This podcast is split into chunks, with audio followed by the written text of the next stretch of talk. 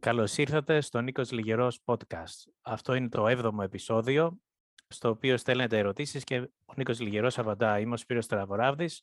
Έχω επιλέξει ερωτήσεις. Η θεματολογία είναι παρόμοια με το πρώτο επεισόδιο. Ξεκινάμε πρώτη ερώτηση.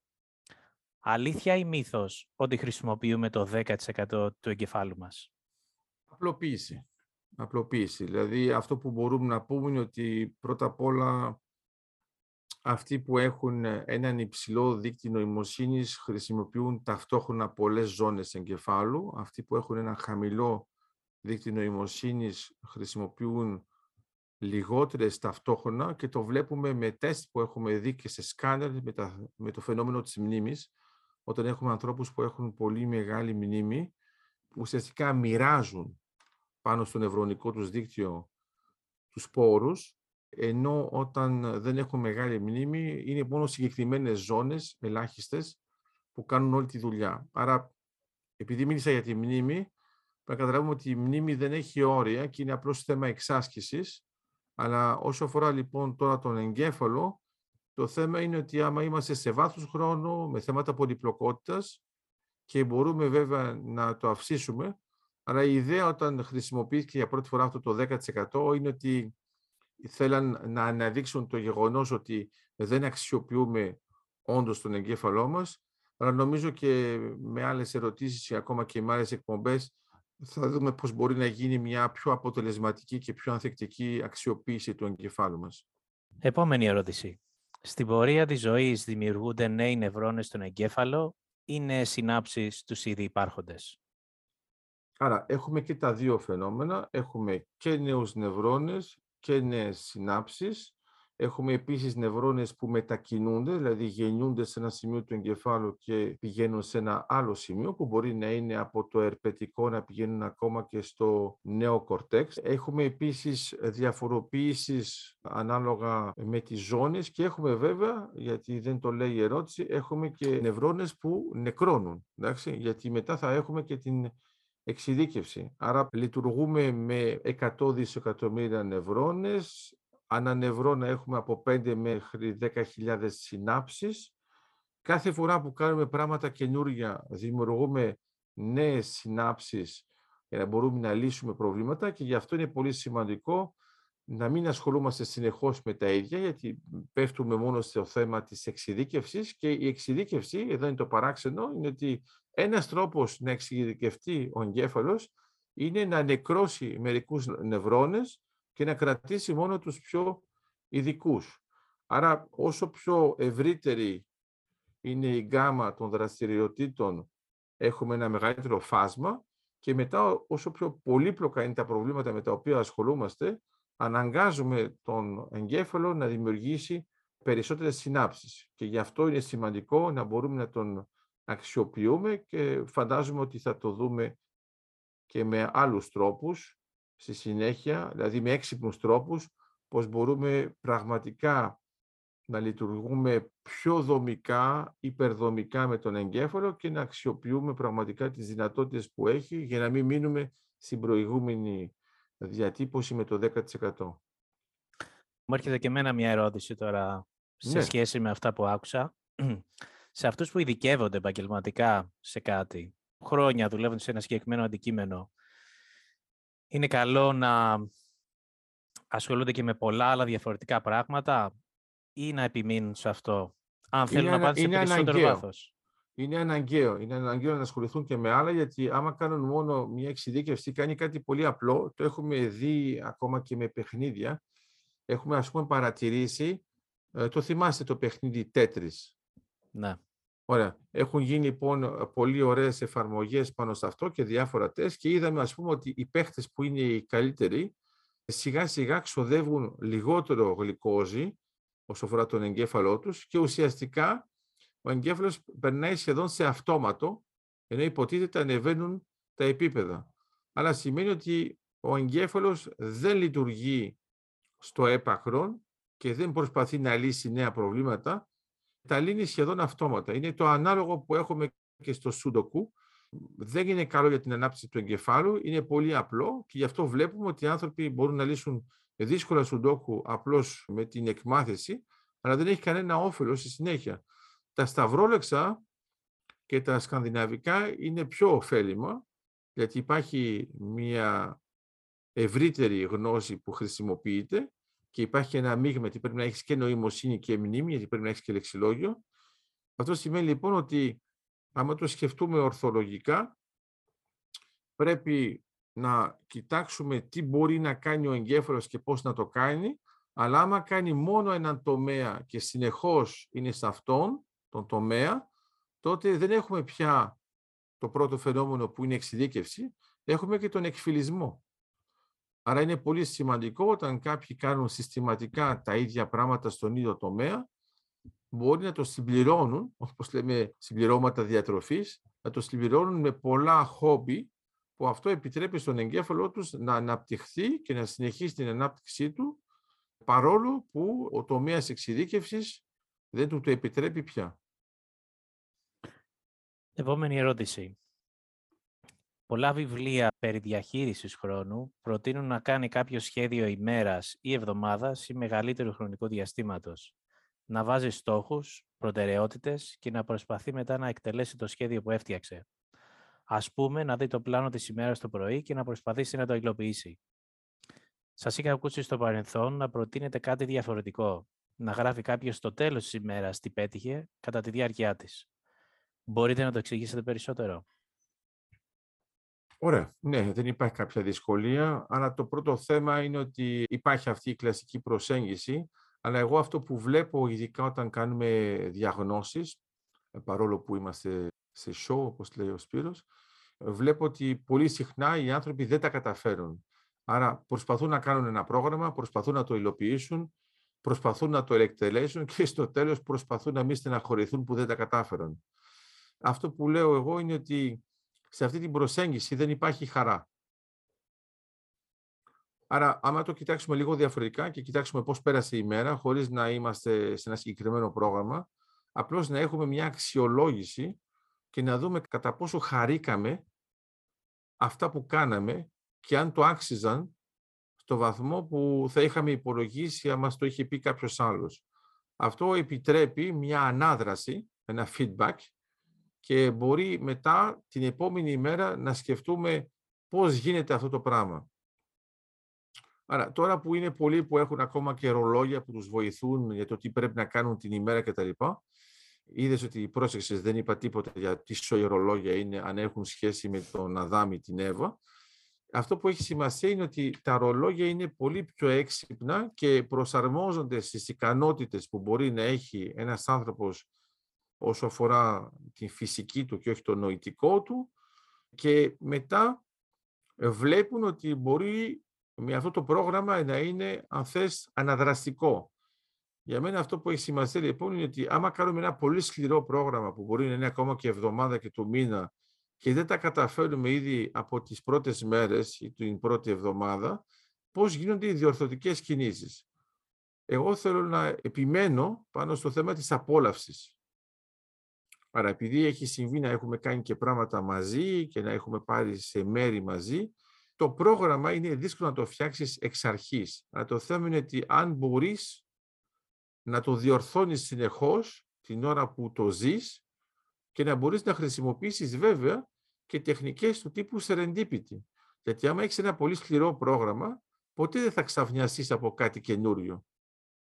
Άρα, μπορείς να πας σε ένα μουσείο, να έχεις προβλέψει ότι θα πας μόνο σε αυτές τις συγκεκριμένες αίθουσες, ξαφνικά κάτι σου γεμίζει το μάτι σε μια άλλη αίθουσα, πηγαίνεις εκεί πέρα. Φαντάσου τώρα να λέγαμε, Α, όχι, στο πρόγραμμα δεν γράφεται αυτό. Θα πάμε εκεί που είχαμε προβλέψει. Άρα, ένας τρόπος λοιπόν να βρούμε και αυτό που δεν ψάχνουμε είναι να έχουμε ένα πρόγραμμα που είναι αρκετά ευέλικτο, να έχει και μια δυνατότητα ανακάλυψης και πάντοτε ένα feedback. Άρα στο τέλος της ημέρας βλέπουμε τι έχουμε κάνει, όχι απαραίτητα πετύχει και αξιολογούμε κατά πόσο αυτό μας έχει ευχαριστήσει. Γιατί εδώ είναι ένα σημαντικό πρόβλημα, Σπύρο μου. Το λέω τώρα επειδή βήμα-βήμα επαναπροσεγγίζεις και την κιθάρα. Είναι ότι θα θέλαμε, θα θέλαμε να ξαναπάμε κατευθείαν στο επίπεδο που ζήσαμε. Αυτό τεχνικά ξέρουμε ότι δεν γίνεται, γιατί ειδικά το αριστερό χέρι πρέπει να ξαναμπεί σε κάτι δακτυλισμούς που δεν το έχει συνηθίσει. Το θέμα είναι ότι αν θα το χαρείς, αν θα πεις, ας πούμε, αυτό που έπαιξα σήμερα, το χάρηκα. Και μετά, αν υπήρχε απόλαυση. Αν υπάρχει απόλαυση και χαρά, αυτό που βλέπω και στους πιο μικρούς ανθρώπους, εξελίσσονται και μάλιστα εκθετικά.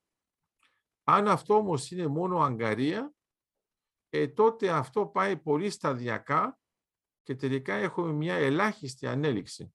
Και γι' αυτό λέω ότι άμα δώσουμε περισσότερη σημασία στην απόλαυση και στην χαρά, τότε ενισχύουμε την προσπάθεια και βλέπουμε ότι είναι πιο αποτελεσματική η εξέλιξή μας μέρα με τη μέρα. Γιατί αυτό που έχει σημασία, να το πω λίγο πιο γενικά, έλεγε ένας Άγιος, αν τα καταφέρεις, κάθε μέρα να την κάνεις Κυριακή. Μετά, άμα το συνεχίσουμε αυτό πολυκυκλικά, θα ήταν καλό να υπάρχει αυτή η κυριακάτικη εξέλιξη. Δηλαδή, τι έκανες σήμερα, τι έπραξες, ποιο ήταν το όφελος σε επίπεδο ανθρωπιάς, αγάπης, γενικότερα ανθρωπότητας και τι ίχνος άφησες. Ε, τότε το βλέπεις ότι η επόμενη μέρα έρχεται να συμπληρώσει την προηγούμενη.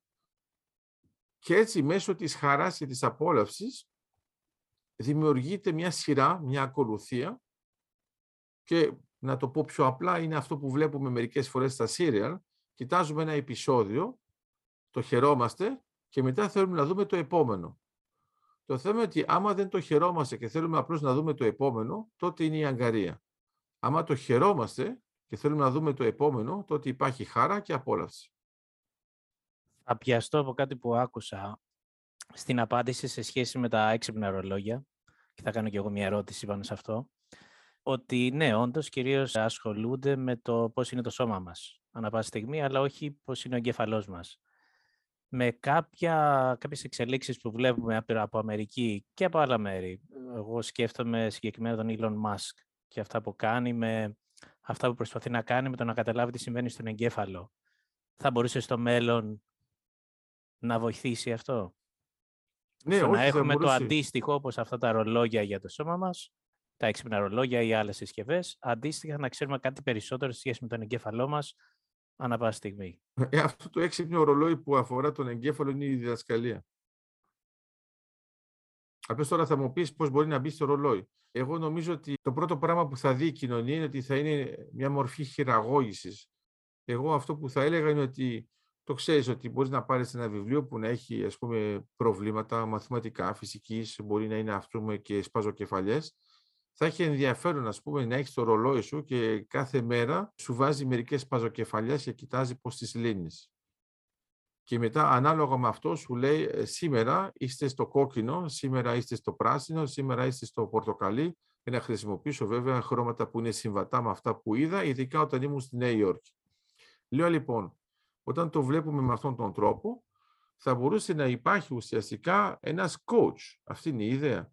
Αλλά λέω ότι πιο αποτελεσματικός από τον coach είναι κατευθείαν ο δάσκαλος. Αλλά τώρα είμαστε πολύ κοντά στο podcast, εντάξει. Αν το σκεφτείς αυτό που προσπαθούμε να κάνουμε είναι ότι κάνουμε εκπομπές, κάνουμε επεισόδια, δημιουργούμε ένα serial και θα θέλαμε οι άνθρωποι να το ακούν, να το χαίρονται και να το απολαμβάνουν έτσι ώστε να ακούσουν τη συνέχεια. Ε, νομίζω ότι είμαστε πολύ κοντά γιατί φαντάζομαι ότι μερικοί μας ακούν ακόμα και με το ρολόι τους. Άρα σε κάποια φάση σε φαντάζομαι ότι θα βάλουμε και μέσα σε ένα podcast ή μπορεί και σε άλλα, ακόμα και κρυφά, θα βάλουμε μερικές ασκήσεις, θα βάζουμε την εκφώνηση και θα λέμε όποιος το βρήκε μπορεί να μας απαντήσει ή να μας δει και δικό του. Αυτό που έχει σημασία είναι για να δούμε αυτή την εξέλιξη πρέπει να υπάρχει ανάδραση. Εγώ έδειχνα το παράδειγμα με τα ρολόγια και που σου προκάλεσε αυτή την ερώτηση, λέγοντας ότι από τη στιγμή που βάζεις το ρολόι, κάνεις μερικά πράγματα συνειδητά. Δηλαδή, ας πούμε, λες πάω για περίπατο. Το ρολόι την προηγούμενη μέρα σου έχει πει ότι δεν έκανες αρκετό. Όταν θα το βάλεις ή θα το ξεχάσεις, άμα το ξεχάσεις θα πεις πάω από τζάμπα ο περίπατος. Εντάξει, γιατί δεν θα καταγραφεί. Μετά, άμα το βάλεις, θέλει να πει ότι αμέσως μπαίνεις σε ένα πρόγραμμα που είναι πιο δυναμικό του τύπου αυτό που κάνω τώρα το μετράω. Εμένα μου αρέσει επίσης όταν έχεις αυτό το ρολόι και ξαφνικά έχεις ένα φίλο που σε πάει σε ουρανοξύστη και εκεί πέρα δεν μετράει ας πούμε τι κάνεις αυτό το ρολόι, ενώ ανεβάζεις το επίπεδο. Εγώ θα ήθελα να έχω τη δυνατότητα να ανεβάσω το επίπεδο διαδραστικά και να μπορεί ας πούμε αυτός που το χαίρεται να παίζει μερικά κομμάτια, όπως θα το κάναμε στη μουσική, όπως λέμε μερικοί ακούνε ανέκδοτα, αυτά εδώ τα πράγματα να είναι πιο έξυπνα και να νιώθει αυτή τη χαρά ο εγκέφαλος ότι έλυσε ένα καινούριο πρόβλημα και χωρίς να έχει καμία πίεση, εντάξει, δηλαδή να δίνεται για όλη την ημέρα, άμα θέλετε το κάνετε, και να το δεις μετά ότι είναι μια καλή άσκηση για να λύσεις και άλλα προβλήματα που όχι είναι της καθημερινότητας, αλλά είναι της ζωής και αυτά βοηθούν στην εξέλιξη. Έχουμε άλλη μία ερώτηση για διαχείριση χρόνου. Τι θα προτείνατε για διαχείριση χρόνου και βελτιστοποίηση προσπάθειας όταν κάποιος έχει επαγγελματικές και προσωπικές φιλοδοξίες και στόχους, αλλά παράλληλα και υποχρεώσεις; Οπότε και δεν φτάνει ε, ο χρόνος για όλα με βάση τις τωρινές του δυνατότητες. OK. Okay. το πρώτο πράγμα είναι να μην έχει φιλοδοξίες. Αυτό είναι ένα τεράστιο βαρίδιο που το κρατάμε, ειδικά άμα είναι και προσωπικές. Το να έχει στόχους είναι καλό, αλλά πρέπει αυτοί οι στόχοι να έχουν επιλεχθεί στρατηγικά και να είναι συμβατοί, γιατί μπορεί να έχουμε στόχους που δεν λειτουργούν ο ένας με τον άλλον. Και όσο αφορά τώρα τις υποχρεώσεις, ε, μου μοιάζει λίγο σαν την ερώτηση με τον πλούσιο και με τον Χριστό, δηλαδή εγώ θέλω να γίνω μαθητή σου, αλλά να έχω και τα πλούτη μου, αλλά ο Χριστός όταν λέει άσε τα πλούτη σου και έλα, ε, ε, δεν φαίνεται και τόσο καλό. Αλλά η ιδέα ποια είναι; Πρώτον ότι ο χρόνος είναι μαζί μας. Άρα δεν είναι το θέμα της διαχείρισης του χρόνου, είναι αν είμαστε μαζί του. Δηλαδή, αν κάνουμε πράγματα εγκαίρως, αν τα κάνουμε ε, την ώρα που είναι το καλό timing. Όταν υπάρχει ένα timing και όταν υπάρχει χρόνος και είναι ενσωματωμένο μέσα στο μυαλό μας, όπως όταν παίζουμε μουσική, μερικές φορές μας βοηθάει ο μετρονόμος, είναι ότι εδώ μας δίνει έναν αριθμό. Αυτός ο ρυθμός, αυτό που βλέπουμε τουλάχιστον εγκεφαλικά όσο αφορά τη διαχείριση, είναι ότι άμα έχουμε έναν καλό ρυθμό, ε, δεν είναι να κάνουμε γρήγορη επιτάχυνση και μετά να έχουμε βραδύτητα, να έχουμε έναν ρυθμό που πηγαίνει προς την αρμονία.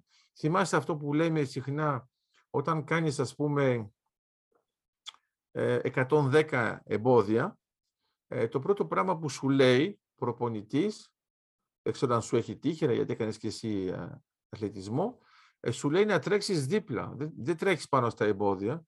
Αυτό είναι φτιαγμένο για να βλέπει το μάτι σου κάθε πότε έρχεται το εμπόδιο. Ε, σιγά σιγά σου λέει να βάζεις μόνο το ένα, το πόδι, δηλαδή τη φτερούγα, και μετά σε βάζει κανονικά.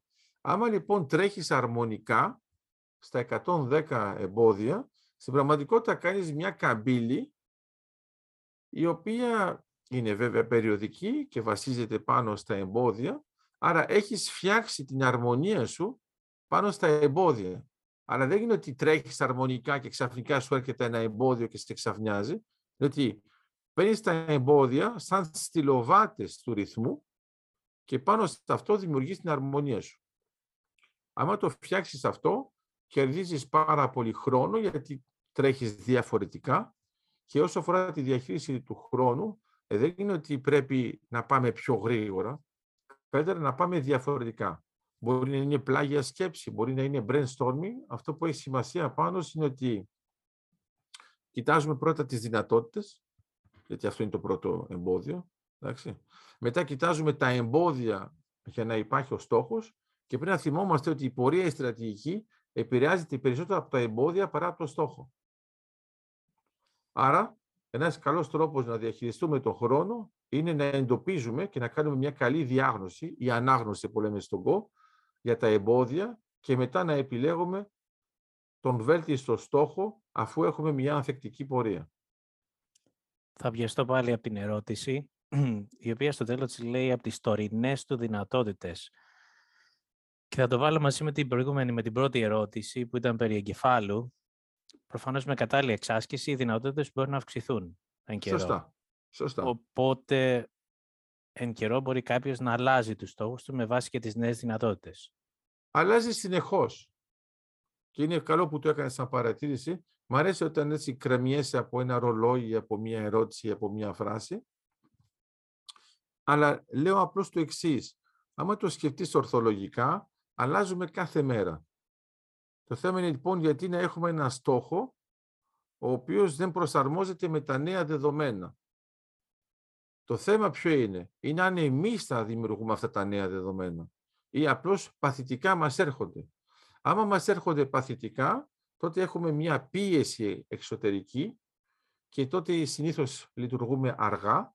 Αν τα δημιουργούμε εμείς τα δεδομένα, τότε είμαστε στο νωρίς και τότε μπορούμε εγκαίρως να λύσουμε προβλήματα με τα νέα δεδομένα που θα αξιοποιήσουμε. Π.χ. λες, σήμερα μπορώ να κάνω αυτό το πράγμα. Όχι. Άμα κάνω εξάσκηση τρεις μέρες μπορώ να το κάνω; Ναι.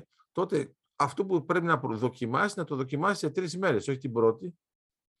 Άρα αυτό εδώ, το timing σου επιτρέπει, να το θέσω αλλιώς, είναι ότι όταν θες να τρέξεις, πολύ συχνά, το βλέπουμε ας πούμε στο άλμα Ισημίκος, άμα προσέξεις, κάνουν μια μικρή ταλάντωση και πάνε λίγο προς τα πίσω για να φύγουν μπροστά.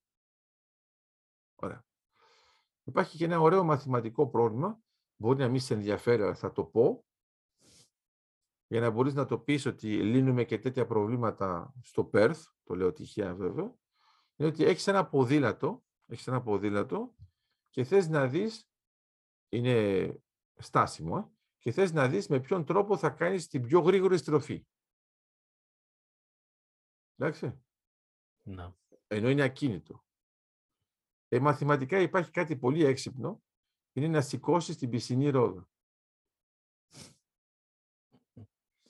Και κανονικά θα μπορείς να πεις, ε, βέβαια δεν τη σηκώνεις και δεν τη βάζεις όπου να είναι, πρόσεξε, αλλά η ιδέα ποια είναι, είναι ότι εμείς όλοι σκεφτόμαστε πρώτα ότι θα είναι ο πρώτος τροχός αυτός που δείχνει την κατεύθυνση και δεν σκεφτόμαστε ότι ο πισινός τροχός που έχει όλο το βάρος κουνιέται αργά. Άρα, άμα τον σηκώσεις και τον βάλεις λίγο πιο δίπλα, θα κάνεις μια περιστροφή με την πρώτη πιδαλιά. Ε, το λέω αυτό. Έχουμε όλοι παρατηρήσει ότι δυσκολευόμαστε να παρκάρουμε, ενώ είναι εύκολο να ξεπαρκάρουμε. Mm. Okay. Σε τι οφείλεται αυτό το γεγονός; Το πιο πιθανό είναι ότι οι οδηγοί να μην το σκέφτονται καν. Είναι ότι απλώς οι ρόδες που δεν αλλάζουν πορεία, όταν θες να παρκάρεις, είναι έξω. Ωραία, πρέπει να τις χώσεις μέσα. Όταν είσαι ήδη μέσα και πρέπει απλώς να βγεις, αρκεί να αλλάξεις την κατεύθυνση. Ουσιαστικά μετακινείσαι πάρα πολύ λίγο με το σημείο που βρίσκονται οι πισινές ρόδες και με τις μπροστινές βγαίνεις. Τώρα βέβαια θα μου πεις γιατί να μην έχεις smart και να κάθεσαι κάθετα. Εντάξει, και αυτό λέω. Αλλά το έδωσα σαν παράδειγμα σε σχέση με το ποδήλατο και με την περιστροφή. Και πάμε σε ερωτήσεις τώρα που έχουν περισσότερο σχέση με στρατηγική. Πώς δημιουργεί κάποιος μία στρατηγική για κάτι προσωπικό, επαγγελματικό ή κάτι πέρα από τον ίδιο; Σε προσωπικό επίπεδο είναι δύσκολο να υπάρχει στρατηγική. Είμαστε πιο πολύ στο επίπεδο το τακτικό. Το επαγγελματικό είναι πιο πολύ το επιχειρησιακό. Και τότε πέρα από τον ίδιο μπαίνουμε στην πραγματική στρατηγική. Γιατί η στρατηγική όταν είσαι απλώς μόνος σου, ε, θυμίζει ας πούμε τι στρατηγική πρέπει να έχεις στην Πασχέντζα. Ε, εντάξει. Μοίρασε καλά την τράπουλα. OK.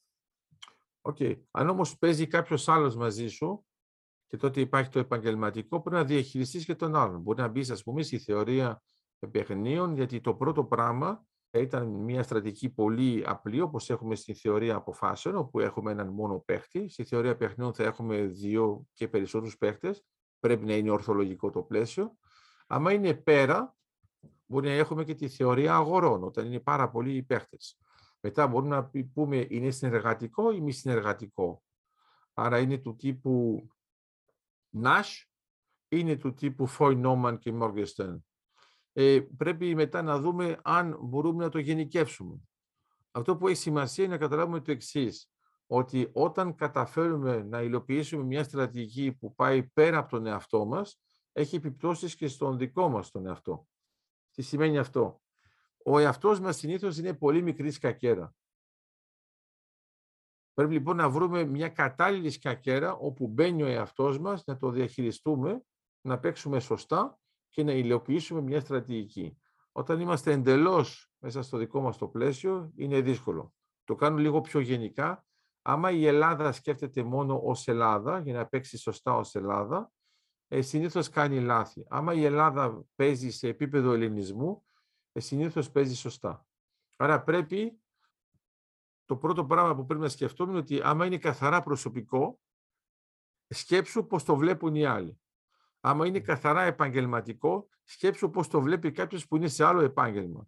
Και άμα είναι πέρα από τον ίδιο, μην μείνεις μόνο στην κοινωνία, δες πώς το βλέπει η ανθρωπότητα. Επόμενη ερώτηση. Πώς μπορούμε να καταλάβουμε αν κάποιες κινήσεις που βλέπουμε υπάγονται σε κάποια στρατηγική.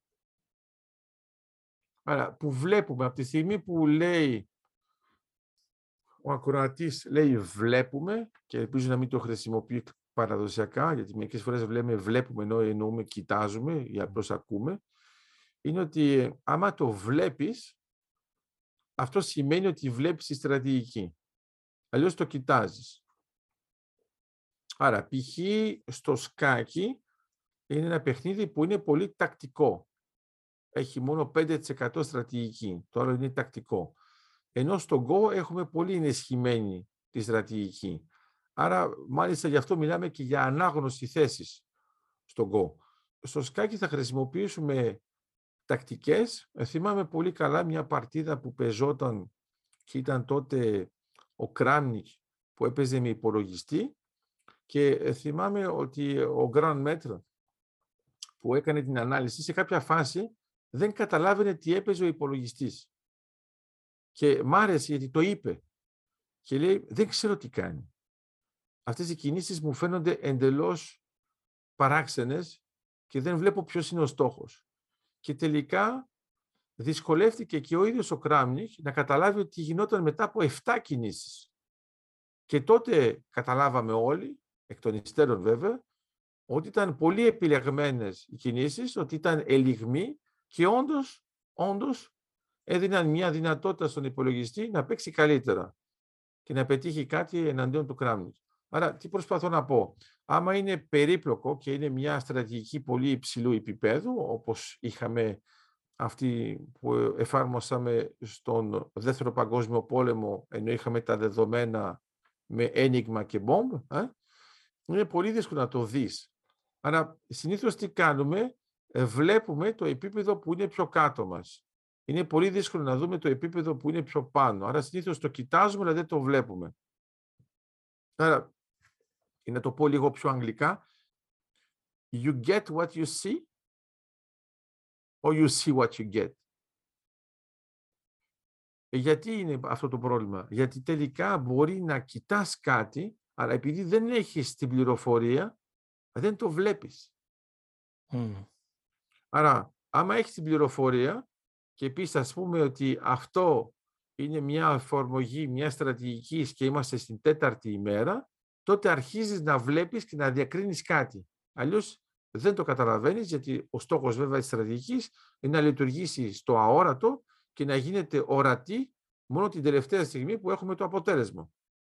Άρα πρέπει λοιπόν για να καταλάβουμε αυτές τις κινήσεις πρέπει να είμαστε ικανοί να βλέπουμε το αόρατο άμα βλέπεις το αόρατο, τότε δεν είναι ανάγκη να κοιτάζεις το ορατό, γιατί μπορείς να το προβλέψεις.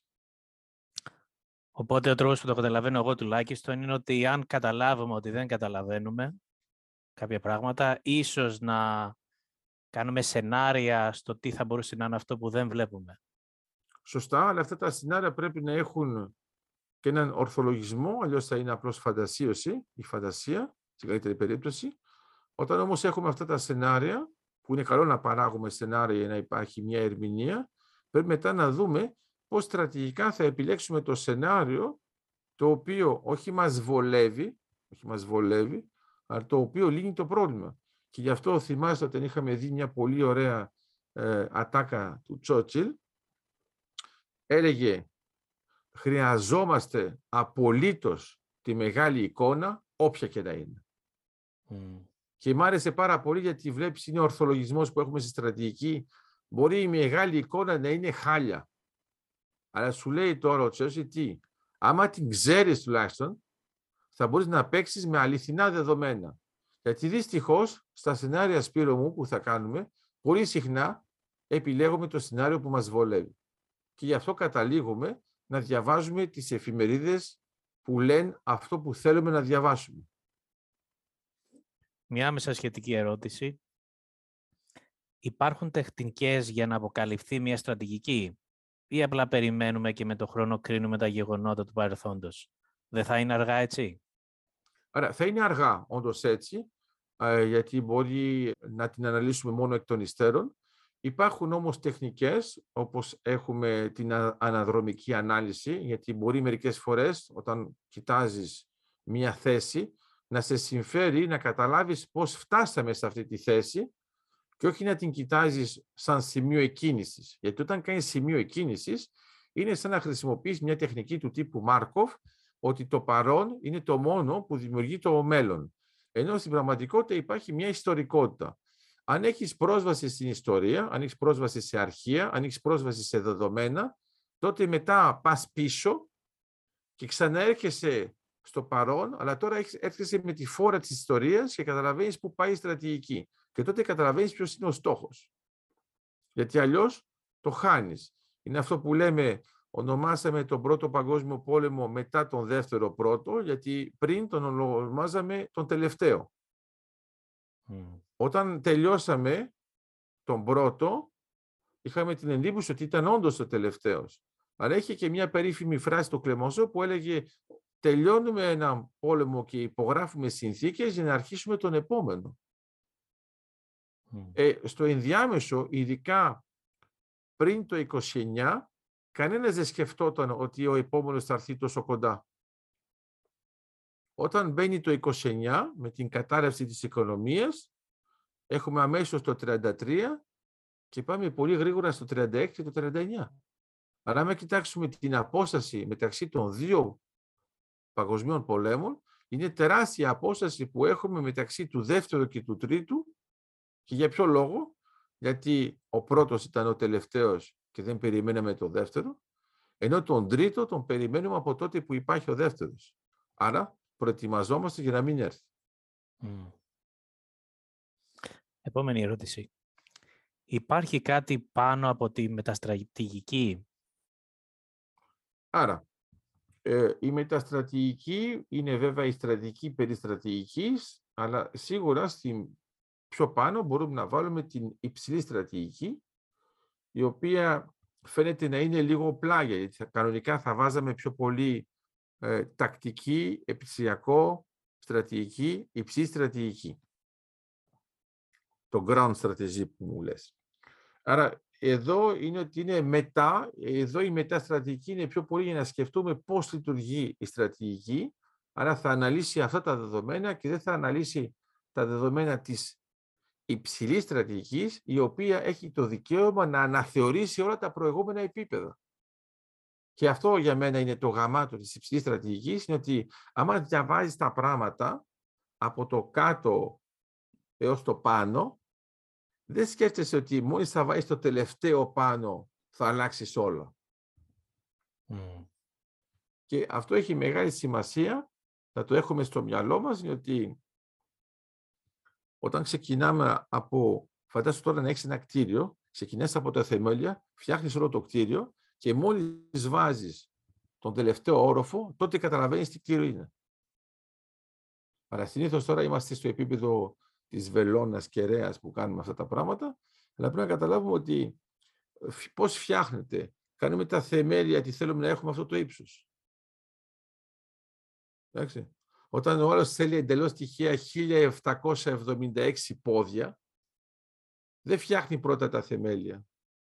Φτιάχνει πρώτα το ύψος, μετά βρίσκει ποια θεμέλια πρέπει να έχει για να έχει αυτό το ύψος και μετά τελικά όταν φτάνει στην κορυφή δικαιώνει την επιλογή των θεμελίων.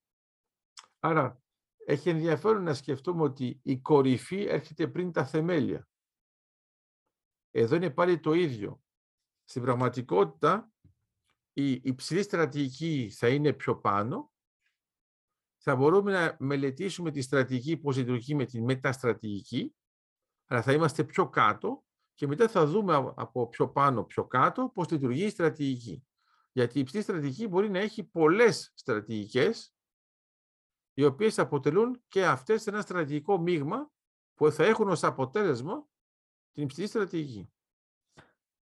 Οπότε η μεταστρατηγική είναι δίπλα από τη στρατηγική. Είναι, Όχι, είναι, είναι, είναι, είναι σαν ενδιάμεσο, αλλά πλάγια. Δεν, είναι, δεν είμαστε στην ίδια απόλυτη ιεράρχηση.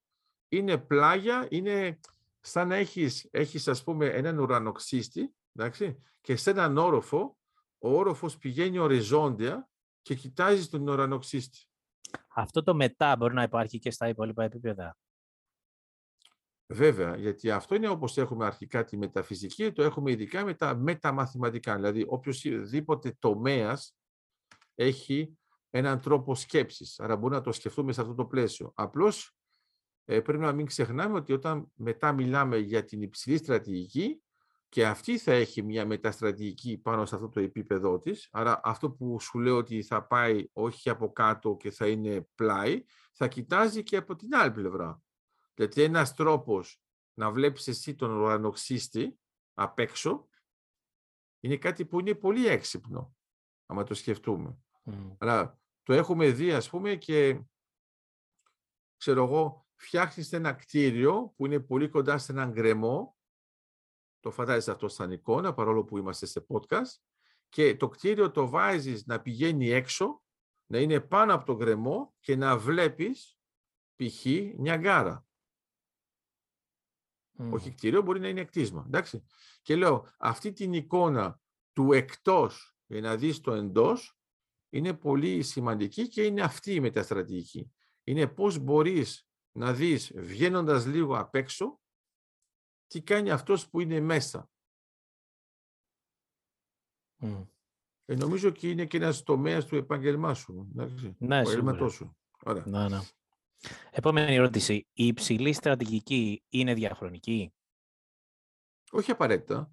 Η υψηλή στρατηγική έχει εφαρμοστεί ε, αναπεριόδους όταν υπάρχει ανάγκη.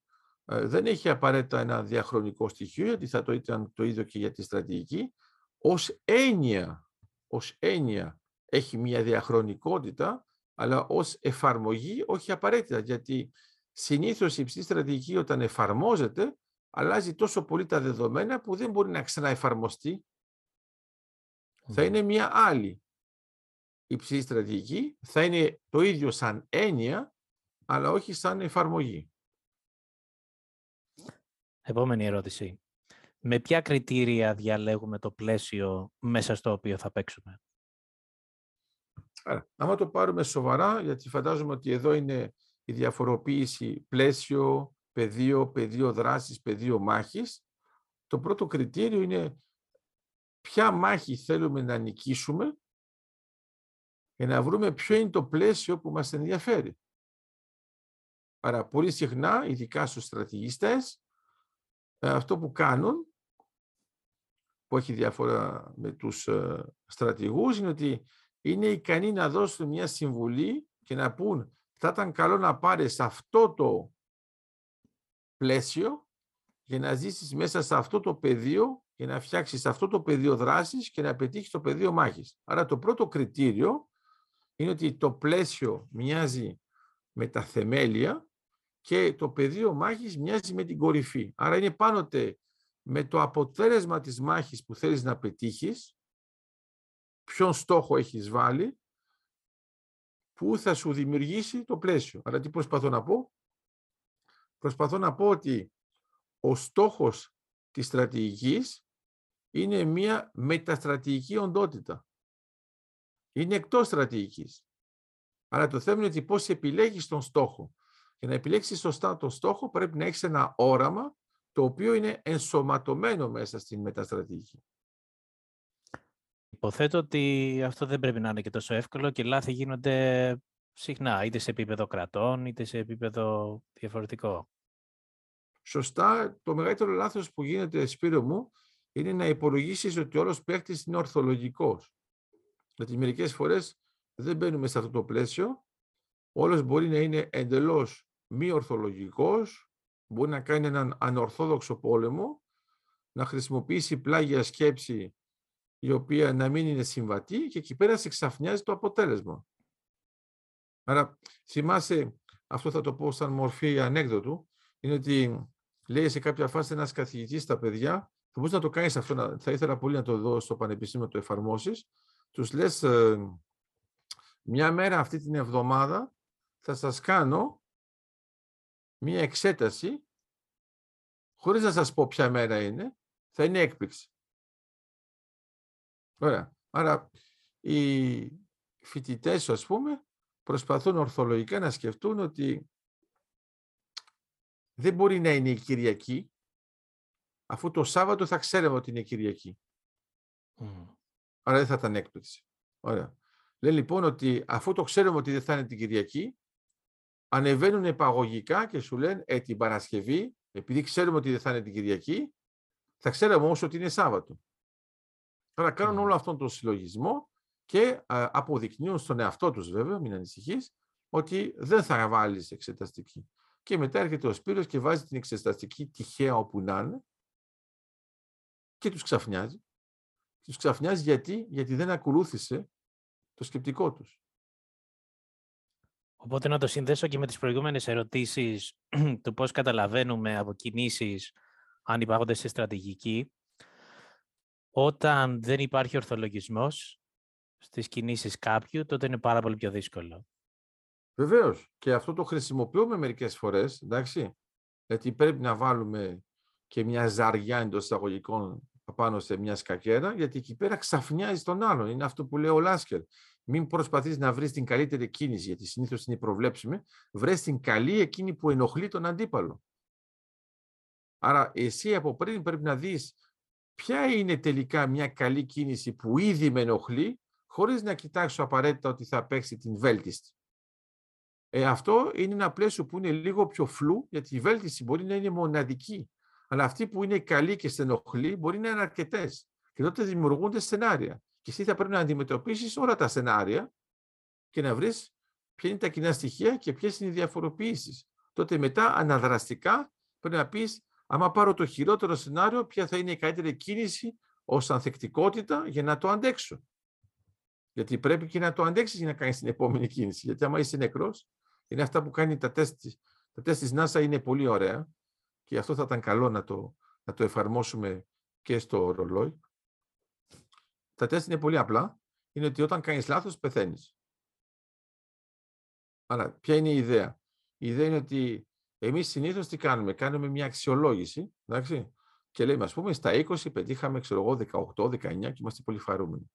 Μετά, μετά το ξαναβάλεις τις ερωτήσεις ανάλογα με τη δυσκολία και πας από την πιο εύκολη στην πιο δύσκολη. Και το τεστ σταματάει εκεί που έκανες το πρώτο λάθος.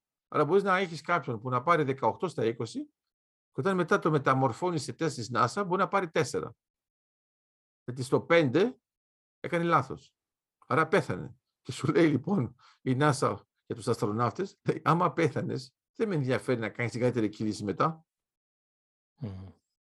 Αυτό θα το βλέπουμε βέβαια και ε, στις ε, ε, σπουδές για τα μάτια, σκάκι ή ακόμα και τα τσουμεγκό ή τσουμετσογί. Ε, η ιδέα ποια είναι ότι όταν ξέρεις ότι άμα κάνεις ένα λάθος είσαι νεκρός, θα δεις ότι το σκέφτεσαι πάρα πολύ. Άρα σε κάποια φάση μου έτυχε να έχω έναν μαθητή που με πήγε σε χώρο, αν θες, ε, ας το πούμε πυγμαχίας, να μην λέμε πολλά πράγματα,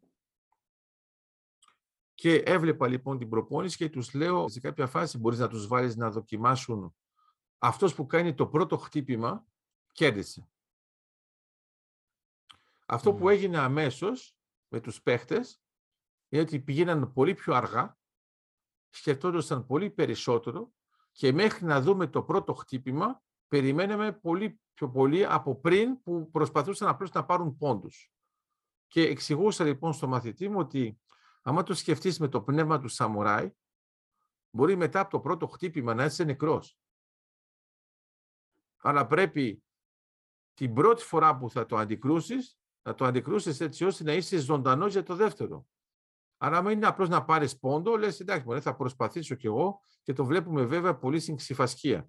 Άρα, η ξυφασκία, ας πούμε, όταν είσαι, ας το πούμε, επαγγελματικό και σε άθλημα, έχουμε πολύ συχνά αυτό το θέμα με τους πόντους. Άμα τους έλεγες ότι ο πρώτος που ακουμπάει κέρδισε, θα βλέπεις ότι θα άλλαζαν εντελώς διαφορετικά όλο το concept, γιατί μπορεί να είσαι νεκρός. Άρα γι' αυτό λέω ότι μου αρέσουν αυτά τα τεστ της NASA, γιατί είναι για τους αστροναύτες και επειδή είναι πάρα πολύ επικίνδυνο το όλο πλαίσιο, πρέπει να είναι ικανοί να βρίσκουν τη σωστή λύση, τη σωστή στιγμή, γιατί αλλιώς το παραμικρό λάθος μπορεί να έχουν πεθάνει. Επόμενη ερώτηση.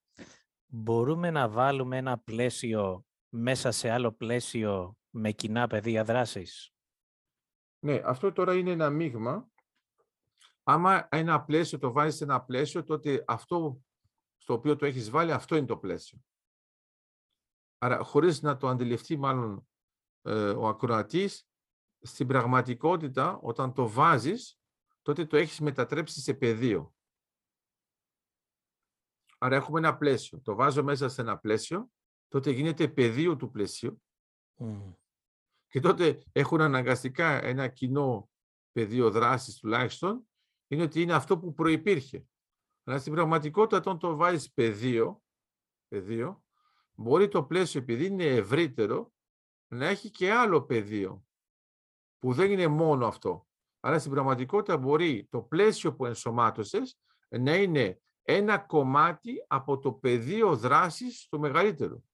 Και αυτό μπορεί να το φανταστούμε πολύ απλά. Ας πούμε, αν έχουμε ένα πρόβλημα στην Ελλάδα και σκεφτόμαστε τα Βαλκάνια, ε, μπορεί τελικά το πλαίσιο αυτό να το ενσωματώσουμε, ξέρω εγώ, στην Ευρώπη. Ε, άμα βλέπεις όλη την Ευρώπη και δεν βλέπεις πια τα Βαλκάνια μόνο, καταλαβαίνεις τα πράγματα διαφορετικά. Π.χ. για να είμαστε πιο συγκεκριμένοι, πολύ συχνά εμείς στην Ελλάδα θεωρούμε ότι λόγω τουρκοκρατίας ο στόχος της Τουρκίας ήταν να μπει στην Ελλάδα. Καμία σχέση. Ο στόχος της Τουρκίας ήταν να μπει στην κεντρική Ευρώπη. Άρα, ο στόχος ήταν πέρα των Βαλκανίων. Αλλά τώρα φαντάσου να εξηγήσεις σε κάποιον που δεν έχει αναλύσει τα δεδομένα και δεν θυμάται τις δύο πολιορκίες της Βιέννης, με την τελευταία το 1683, ότι οι Οθωμανοί ήθελαν να μπουν στο κέντρο της Ευρώπης. Για να πάνε στο κέντρο της Ευρώπης έπρεπε να περάσουν από τα Βαλκάνια. Να περάσουν από τα Βαλκάνια περνούσαν και από την Ελλάδα. Αλλά στην πραγματικότητα, άμα το σκεφτείς πιο ορθολογικά και αλλάξεις το πλαίσιο, θα καταλάβεις ότι απέτυχαν τον στόχο τους στο μεγάλο το πλαίσιο. Το μικρότερο πλαίσιο έγινε πεδίο δράσης και εμείς επειδή αναλύουμε μόνο το πεδίο μάχης με το ελληνικό σύστημα, θεωρούμε ότι ο μεγάλος στόχος ήταν να πάνε εκεί. Όχι, γιατί αυτός ο στόχος είχε υλοποιηθεί. Τότε γιατί πήγαινα στη Βιέννη. Άρα στην πραγματικότητα η τουρκοκρατία στην Ελλάδα οφείλεται σε ένα πολύ απλό γεγονός. Η Ελλάδα είναι μεταξύ της Τουρκίας και της Αυστρίας. Άμα ήταν σε άλλη περιοχή δεν θα είχε μπει κανένας εδώ. Mm. Άρα μερικές φορές μπορεί να έχεις κατεχόμενα επειδή ήσουν απλώς στο πέρασμα το γεωπολιτικό ενώ δεν ήσουν ο στόχος. Και να το ολοκληρώσω για να μην είμαστε παράξενοι, στην πραγματικότητα η Ελλάδα δεν ήταν όλοι κατεχόμενοι το 1683, εφόσον είχαμε ακόμα πράγματα που είχαν σχέση με τους ενετούς, είχαμε ακόμα εξαιρέσεις και μετά το 1669 εννοώ, για την Κρήτη ειδικά. Και στο ενδιάμεσο βέβαια είχαμε ξανά απελευθέρωση και από την Πελοπόννησο. Άρα αυτό σημαίνει τι; Σημαίνει ότι η Τουρκία πήγαινε πιο πέρα, έδινε μεγαλύτερη σημασία στο τι γινόταν πέρα των Βαλκανίων στην κεντρική Ευρώπη, δεν της βγήκε, δεν της βγήκε και τελικά αυτό που εμείς ονομάζουμε Οθωμανική Αυτοκρατορία είναι, πρόσεξτε θα πω, είναι τα ερήπια μιας αποτυχημένης προσπάθειας. Ευχαριστούμε για τις απαντήσεις. Αυτό ήταν άλλο ένα επεισόδιο με δικές σας ερωτήσεις. Για να στείλετε νέες ερωτήσεις μπορείτε να βρείτε το σύνδεσμο, το link κάτω από κάθε περιγραφή από όλα τα επεισόδια. Ευχαριστώ που μας ακούσατε.